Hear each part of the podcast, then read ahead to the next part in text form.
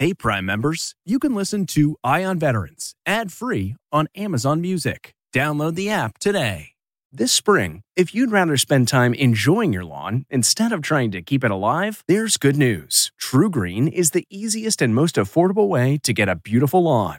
All you have to do is water and mow, and they'll do the rest weed control, fertilization, aeration, and even some things you might not even think of. They'll do all of it, while you can do literally anything else. With TruGreen, you can have your lawn looking as good as a putting green. That's not hyperbole. TruGreen is the official lawn care treatment provider of the PGA Tour. TruGreen offers a satisfaction guarantee, and they have a verified best price promise, which guarantees you the lowest price with no compromise on quality. You do you. Let TruGreen do your lawn care. Visit trugreen.com to get the best lawn at the best price with the best people guaranteed.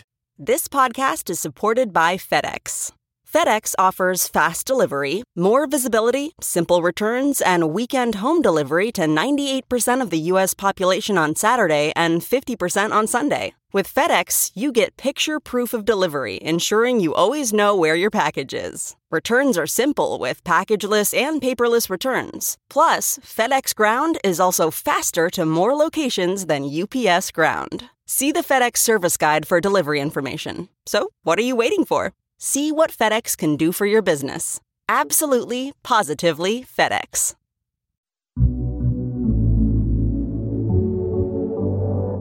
Welcome to CBS Audio's Eye on Veterans. I'm your host, Phil Briggs. I'm a Navy veteran, and every week I get a chance to look at the issues of the day through the eyes of my fellow military vets. This is the news and stories about the veteran lifestyle. This is Eye on Veterans.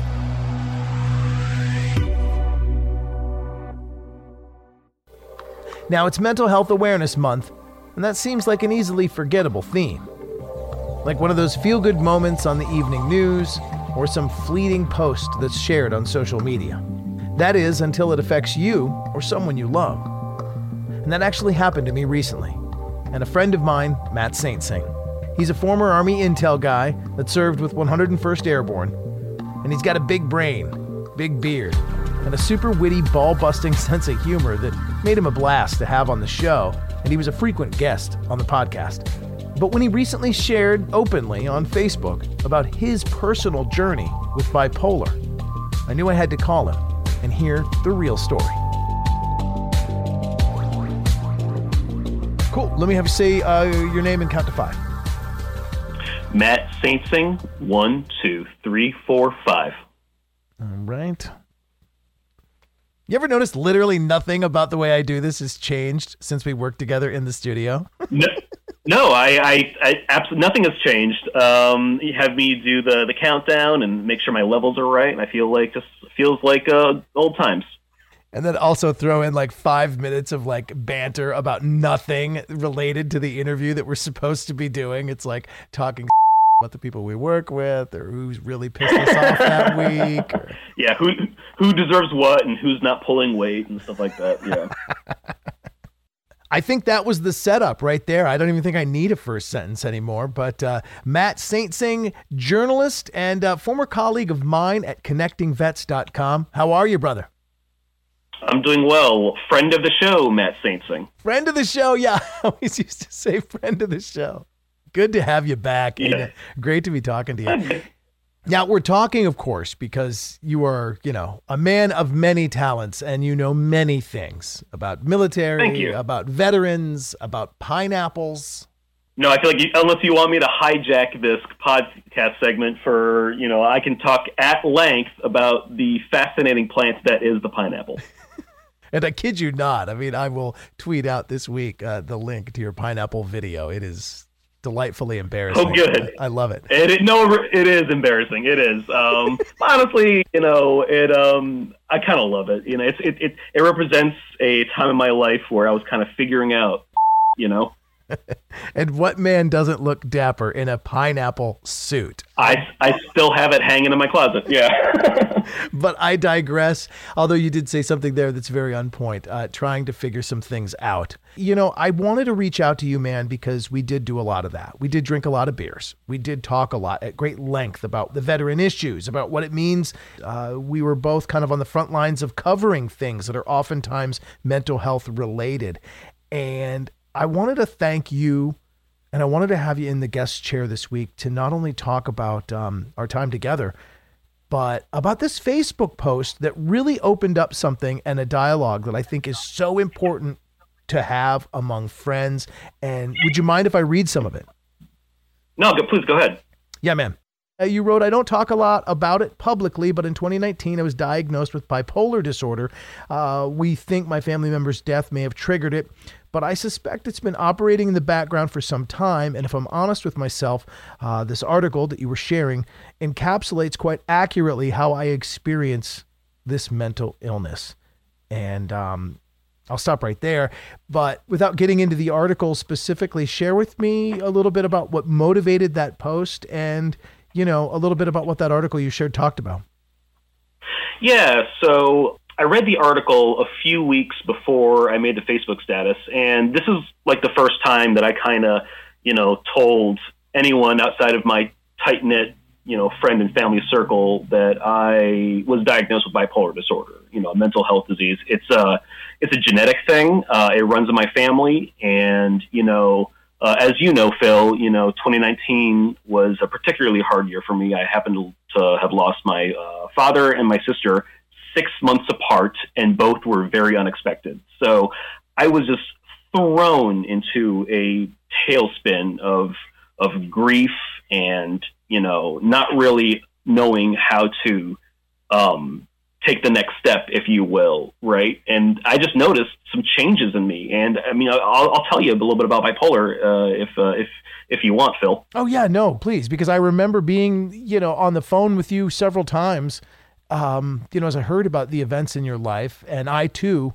yeah. lost my brother last year, so it was it was yeah. really it was really close to me. You know how you were dealing with this and how you were coping with it because um, loss it comes with a hangover that is really harsh and really unique to each individual that's experiencing it. Yeah, so I mean, we mentioned grief, and I think it's interesting because grief is something that touches all of us eventually, right? Every every person under the sun is going to experience loss of some sort, but it's also a very unique thing, and what works for one person might not work for others. But for me, what I really noticed was, you know, these like mood cycles that would last, you know, uh, ten days or longer, where I would be super motivated, super passionate about projects, want to do, you know, 40 different things, talking a mile a minute, not, you know, sleeping that well because I'm just so motivated. And, you know, I'm doing a lot of writing, I'm doing a lot of organizing, I'm doing a lot of laying groundwork for future passion projects, if you will.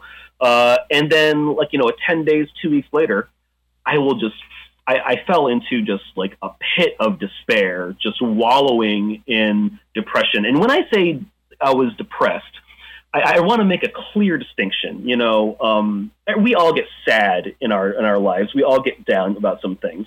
But when I say I was depressed, I mean I I couldn't leave the couch. You know, it, it was a big deal for me to go grocery shopping, right? It, to be even to be to be motivated to to leave the house to engage uh, with my relationship or with you know people in my life, you know, um, being reclusive, and then so that would last for another 10 days to two weeks. And then after that, I would kind of drop back down to baseline and I would be the regular, you know, hilarious, wacky, funny Matt that you all, we all know and love. Right. right, uh, And then, and, and, then again, I would just tick back into these highs and lows. Um, and it happened for a few months. I just noticed these cycles. And then that's when I kind of just, you know, checked in with myself and said, I think I might need some help. Um, and I asked for it and learned about this mental illness that I'm living with called bipolar disorder. Wow. And uh, you know what? I've known people, and in fact, even after the loss of my father, have been similarly with you on those moments where I just felt like I couldn't get off the couch. The world just did not seem right. I felt like I was living in a gray cloud of gloominess. Yeah. And no matter what I did, no matter what, what, you know, whether I was watching the funniest movie or whether or not I was doing something I really enjoyed, I just couldn't get I just couldn't find pleasure. I could not find my smile. I could not find my my mojo. And I just wanted to sit on a couch. But what you're saying with bipolar is like that's not like a reaction kind of thing to just one event and then it's over. It's recurring every few weeks. Yes, absolutely. It, it, this was going on for months, and you know, um, I would notice it because you know my girlfriend would say, "Wow, you're really talking a mile a minute," and I would be like, "Oh, am I?" And then I would say, "Wow, I'm like my thoughts are racing," you know. And and, and when I say highs and lows, you know, the highs are just that. They call them highs, right? It's, I mean, it's awesome, right? It, it, it I, feel like that I've you know never been funnier. Feel like that I'm able to accomplish things. I feel like I'm ten feet tall sometimes. I feel like I'm I'm invincible, right? But that also can just fall back into if you're feeling invincible, you know, you might do things that can seriously hurt you. And that's actually one of the um, telltale signs of bipolar is putting yourself in risky situations just because you feel like you're invincible because you're on this high, right? And so that, that is like another facet of this that I think I'm still kind of figuring out with, with, with myself. Mm. And then, of course, there's the lows that we just spoke of. Uh, you also Yeah. spoke in your post about there being shame surrounding bipolarity, um, even calling it uh, a disorder that comes with baggage. Yeah. Share with me how long you knew about this before you told anybody, because you're saying that while we were even working together, you were dealing with this. Yeah, I think I was dealing with it. I think I definitely didn't know what was going on, right? I just noticed, uh, for me, it would be like, you know, oh, I'm I'm I'm doing super well at work, and then and then like a few weeks later, oh, you know, I feel like I'm not doing that great. That's how I kind of experienced it, and I found out that really is that really was bipolar disorder kind of peeking its way in. And when my family members passed away, you know, that just really, I think it just like kicked it into high gear, right? And it really started going. It became way more noticeable. We'll take a quick break and be back with more from Army veteran Matt Saintsing and his journey with beers and bipolar.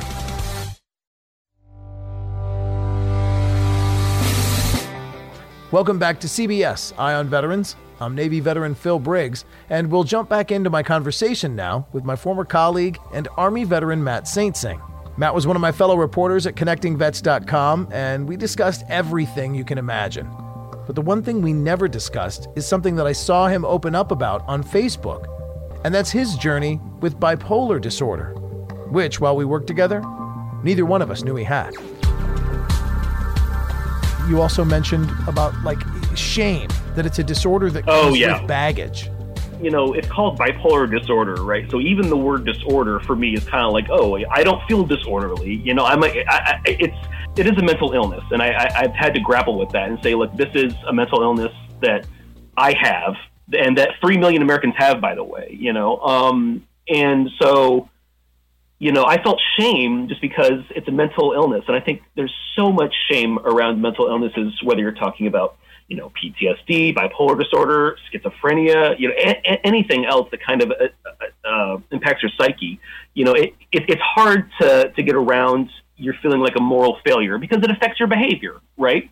And unlike a broken leg, you know, if I went on, if I went skiing and broke my leg because I don't know what the hell I'm doing on the slopes, right? and I wasn't allowed to, you know, so I wasn't going to be active for the next few more months that's a change in my behavior, right? But it's brought on physically, and it's something that I know about. It's something that's noticeable. When something's affecting my behavior that you can't see or feel, and there's really times not super tangible, that just comes with shame. You're like, oh, I, sh- I shouldn't be feeling this way. Why do I feel this way? And the answer is, well, with bipolar disorder, you feel this way because the chemicals in your brain, something's awry, right? You either have too much serotonin with your highs or you don't have enough with your lows, right? But you can't see that with your naked eye. You have to go to doctors. In my case, I went to a psychiatrist who was able to diagnose it pretty quickly. Um, but it's actually really super hard to, to diagnose. And I think kind of grappling with that over, you know, period of months uh, and maybe a year, you know, um, really, really made it so I had to, you know, figure this out on my own. And I think it's something everyone has to do when they are touched by mental illness in their lives. And I'm so glad you brought up this stat about how prevalent it is, because that's the whole reason I wanted you on the show. Um, not only are you one of my bros, not only are you a fellow journalist that I've worked with very closely and shared all kinds of deep, honest conversations about stuff, but you know, we've probably even laughed over some comment that one of us made where we said, Ain't no shame in my game. But like when you put it in the context of mental illness, yeah, you do feel, uh, you know, reluctant to share that with anybody. And we should Yeah. not feel reluctant. We should feel open, honest, liberated to be able to say, yeah, this is me. I mean, I'll share with you all kinds of things about my medical history. I, but for some reason, when it's about the mind, we don't want to talk about it. It it really should be just like it should be like color blindness. It should be like okay, I can't see reds and greens as well as you can. Who cares? I mean, we're I deal with it. Christmas isn't as happy Yeah. for me. I mean, you deal with yours. That's funny. Yeah. Um, no, I think you're absolutely right. Is you know uh, this will be something that I'll have to. They'll be with me for the rest of my life, right? It's something that I have to manage actively, and you know, I think b- beforehand when I first started noticing these changes, I kind of, for me, I was like, well, I'll, I'll put it on the back burner. I'm, you know, I'm fine. I'm able to manage this on my own. And then it got to a point where I just couldn't, where I, it was affecting, you know, my work. It was affecting other parts of my life, and that's when I kind of just needed to take a step back and you know take a big breath, swallow your pride, and then go ask for help. Um, and that's that's like the hardest thing, right? So you know, whoever you know, wherever people are at on their mental health journey, and we all have one, whether we realize it or not. Um, I think getting to the point where you are making an appointment or just talking to someone about it, I think is a huge first step, and that really shouldn't be understated, right? It is, you know, um, it, it, it is just a Herculean task sometimes to be like, I'm having problems with my mind in my mental headspace, and I want help. And and then and then the, the work starts after that, right? It, Yeah. The first step is saying you want help, and then you have to implement the plan and keep up with it. So it's just, um, yeah, you know, it's uh, it can be challenging, but I think it's well worth it in the long run. Mm-hmm. First step, the most important, the most important, and always the hardest. Uh, let's chat a little bit about what that next next step was. All right, so you and I have covered the combat cocktail at great length. We've heard Oh, about yeah. the serotonin uptake inhibitors. We've heard about the benzodiazepines. We've all known vets that were just given like, you know, a list of pharmas, a list of drugs as long as your arm, and there was one to sleep, one to eat, one to walk, one to talk. Uh, Yeah, yeah. I know that you're not down with that. And I know that you also, you know, enjoy the organics or like, you know, would rather treat something more organically. Um, Yeah. What did they do? What do you get for bipolar? Are you on a ton of drugs now or like how do they treat it? Yeah, so I'll kind of walk through how this happened with me. Is I first I noticed I thought I had bipolar um, before I was diagnosed. I, I was I was looking into it. I know it runs in my family. I know it's a gen, it's a genetic. Uh, it, it's carried through your family. So I was reading a lot about it, and I was like, God, I really I really think I have it.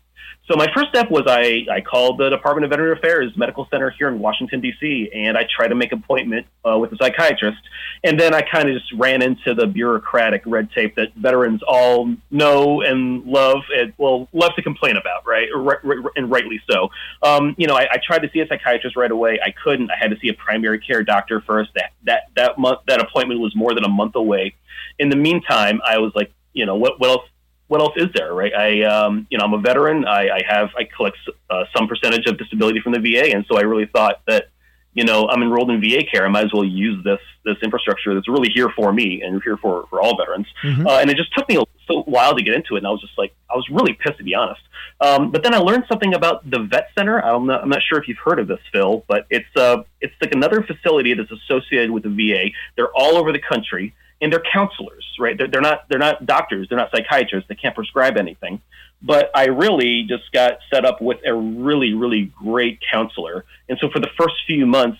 Um, before I even went to the psychiatrist, I was getting some counseling, and I um, kind of engaged in talk therapy and also um, just how to figure out how to handle my grief. And I think that just, you know, I- I put in the work, and it was hard work, but it has just paid dividends in you know how I think about you know my grief and going forward. But to answer your question, um, I am on some medicine now, and I know I've definitely I've definitely written critically about the combat cocktail, and I'll, I would say that I am not on that, right? Um, and and I think the VA is going away from that, which I think is a great thing. But what's what's good about about my medicine is, you know, again, I have a psychiatrist through the VA, and she is awesome, and I feel like I'm in control 100% of the time. It's not they're not throwing pills at me Okay. every time.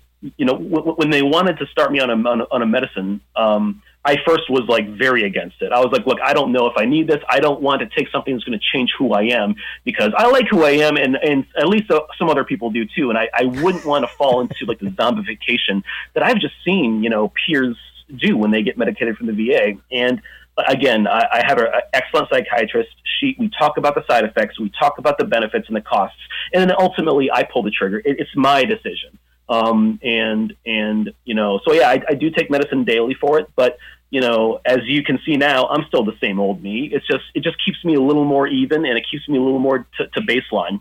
Um, but actually treating bipolar disorder is really difficult. You know, again, only 3 million Americans have it.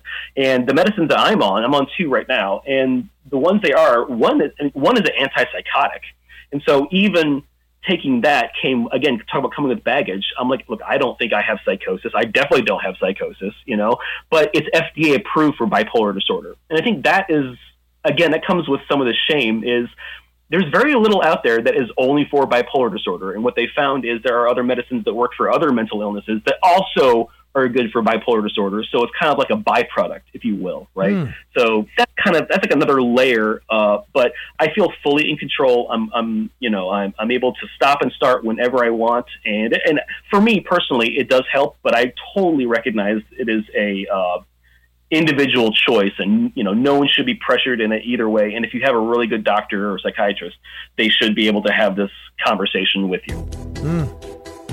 Yeah i'm just glad to hear it's not the combat cocktail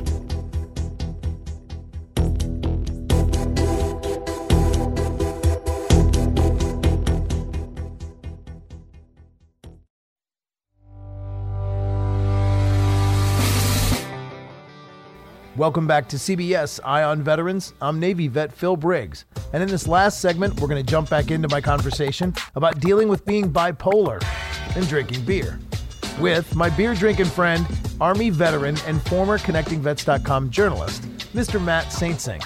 We'll pick back up at the part of the interview where we're talking about the meds that he takes on his bipolar journey.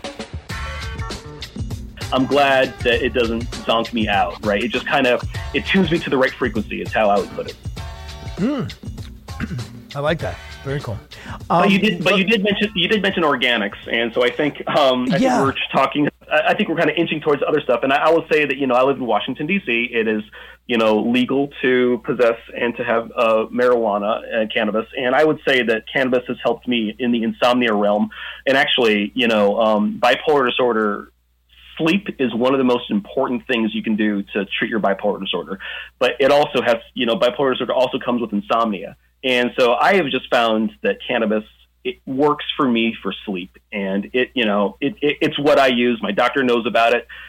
It's on, it's completely on the up and up. And so if that works for other people too, I would definitely encourage people to look into that. Um, only if they want to, of course. But I think that's another layer to the mental health discussion for sure. And this is why I love you. This is why I know you're my bro because I didn't even have to ask the question. We we just got there because you knew what I was getting ready to ask. Um, talk to me about what kind of uh, you know, what kind of strains are we working with here, man? Are we talking like high CBD, low THC? Are we like THC and like you know, we want some of like I don't know, like Snoop Dogg's Afghan Kush? I mean, like what kind of? you know, funny you should mention that. I would say that I have had Wiz Khalifa's OG Kush. Um, very well done. Uh, uh, compliments to the chef on that one. Uh, no, I think um, uh, I think CBD does help. I think you know I, I, I, prefer THC, right? I think a lot of people do. Um, but you know, I, I, I like you know, when you're talking about different strains, I think, you know, indica, the way you remember that one is indica in the couch, right? So that's like nighttime, sleep time weed. Uh, and then like sativas, I think really do help with like, uh, you know, cerebral thoughts. It kind of puts you, it elevates your mood. And if you want to act creative, if you want to, you know, uh, do something stimulating and you want to, you know, have some of this medicine, uh, sativa is the way to go. But I, I think because I use it for sleep, I've been leaning towards the the indica side for sure. Into couch. It's, yep, that's that, that's that's how I remember it. Yeah, that's awesome. Now let's also talk about another thing that we have both found real enjoyment from, and that you have a passion for. And I'm curious, can you still drink beer while you're on this medical regimen? Funny you should ask that. Yes, I can, and I'll be honest. Like if, if it came toward, if, if it came down to my doctor saying, "Look, you have to stop drinking beer, or you have to like stop taking your bipolar bipolar medicine," I think I would have to make a hard decision. I'm not sure which side I would fall down, right? But no, um, what what I'm taking now, I absolutely can um, take. Uh, I can drink beer, but there's a funny story about this. Is um, you know one of the medicines I take, you just can't take with grapefruit juice, right? Grapefruit the molecule somehow binds with the medicine and actually increases the medicine in your system. So if you're only taking a little bit of it, if you take grapefruit juice, it's like you're taking a lot of it. And it can really mess you up. And so for a few weeks now, I have had a grapefruit IPA that's been burning a hole in my fridge that I just can't have because I don't, I'm not trying to mess with, with, with that stuff. But I really like, you know, I like fruity IPAs. Um, I'm a big beer nerd, as you know. Um, and it's just like I have two in there, two of them in there sitting in there, and I'm just every time I open the fridge, it's like teasing me, pisses me off. hey, buddy, we're over here. Your old friend Pineapple. Remember me? I know, I know. Yeah, well, I the good news is I definitely can have pineapple, so that's the it's not all is lost. Oh, that's good. That's good. Um, that you know, I am glad I asked because I know that that's a lot of uh, you know, that's how a lot of people are coping before they go for a diagnosis, before they even consider any medication. Um, yeah, you know, folks yeah. Are, they'll self medicate. Yeah, yeah, folks are getting deeps in the. I mean, folks are getting deep in the cups, and that's that's not always healthy. Did you find that your drinking decreased when you started the you know the meds? Uh, I don't think so. I think I think I kept I think I kept it at the same level, but I would say that I'm not I'm not I'm not typically a big a big drinker. Um, if, if I have three a day, or if I, if I have three in one setting, it's a lot for me. Oftentimes, I'll just have one or two. Um, so I, I wouldn't say that I was self medicating with alcohol, but it definitely, you know, I mean, again, we all know people that have have fallen into that trap before. Um, but I've, I've, I've, been able to keep it um, in check, and I've been able to, to keep it okay. And of course, during the pandemic, you know, bars haven't been open, so I've just gotten creative in the kitchen with cocktails, you know, throughout the past year. your creativity did not suffer. I'm sure, Matt. I love it, brother. no, not not at all. Or, yeah, especially if I combine a sativa with it. Yeah, I love it. um, are there any other side effects to any of your medical regimen you're on now? I'm referring to um, Essual side effects. Oh, you know, um, no, there uh, there is not. Th- thankfully, right? Um, the, Life is the, still the, good. Yeah, um, no problem there. Uh, thanks for asking.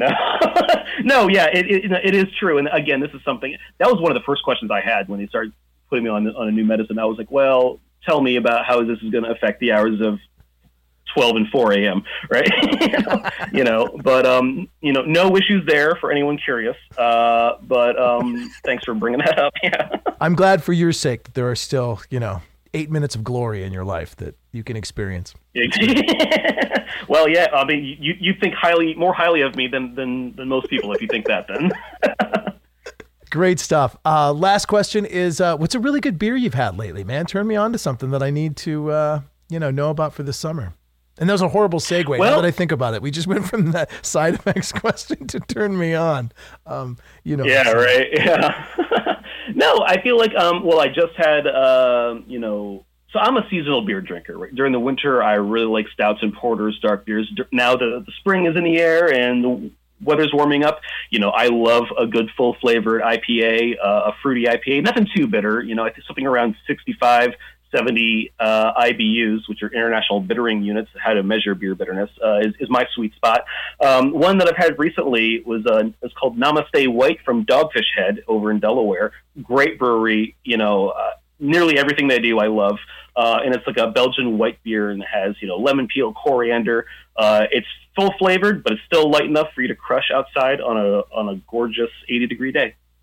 Nice. What was that again? Namaste. Namaste white. Yeah, like namaste is in the yoga, and then white is in the color. Yeah. Right on, man. All right. Something good for the mind, something good for the soul, and something good for the palate. Matt Saintsing, brother, always great to have you on. One of my favorite Army veterans of all time, dude. I can't thank you enough as a friend of yours for sharing with me this incredibly powerful story. Uh, I, I know it's going to influence people listening. And tip of the cap to you, bro. I'm so glad you did this because we're in this life together. And the more we know about each other, you know, the better we all get along. Absolutely. Thanks for reaching out about this, and thanks for shining a light on this important issue. I think the more we talk about it, the less scary it gets.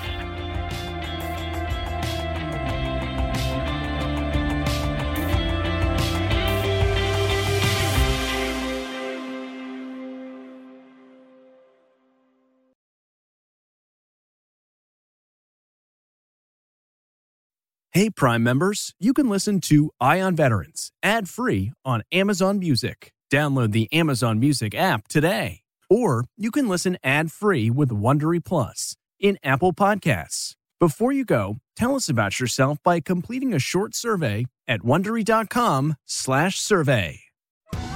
Are you ready for an all new season of Survivor? You better be because Survivor 46 is here and it's 90 minutes of twists and turns you don't want to miss. Better yet, after each episode, there's a brand new episode of On Fire, the only official Survivor podcast. Each week, we go behind the scenes of the episode's biggest moments, taking you into the how and the why things happened. And this season, we're very lucky to be joined by an expert, the winner of Survivor 45, Dee Valladares. What is up? I'm thrilled to be joining this team and to be giving you my take on how and the why players made the moves they did what it takes to outwit, outplay, and outlast, and to ask Jeff some questions because even after 26 days out there, there is still a lot for me to uncover. Bring it, D. Listen to On Fire, the official Survivor podcast, wherever you get your podcast.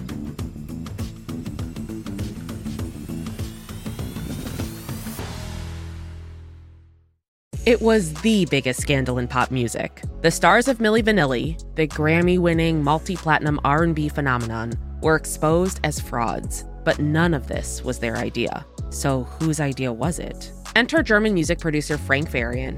He saw the success of acts like Michael Jackson and Prince, and he wanted in, no matter the cost. So he devised the perfect pop heist two once in a lifetime talents who were charismatic, full of sex appeal, and phenomenal dancers. The only problem? They couldn't sing. But Frank knew just how to fix that. Wondery's new podcast, Blame It on the Fame, dives into one of pop music's greatest controversies and takes a never before heard look at the exploitation of two young black artists. Milli Vanilli set the world on fire, but when the truth came out, Rob and Fab were the only ones who got burned. Looking back now, it's hard not to wonder why did everyone blame them and not the man pulling the strings? Follow Blame It on the Fame, Milli Vanilli on the Wondery app or wherever you get your podcasts. You can binge all episodes of Blame It on the Fame early and ad-free right now by joining Wondery Plus.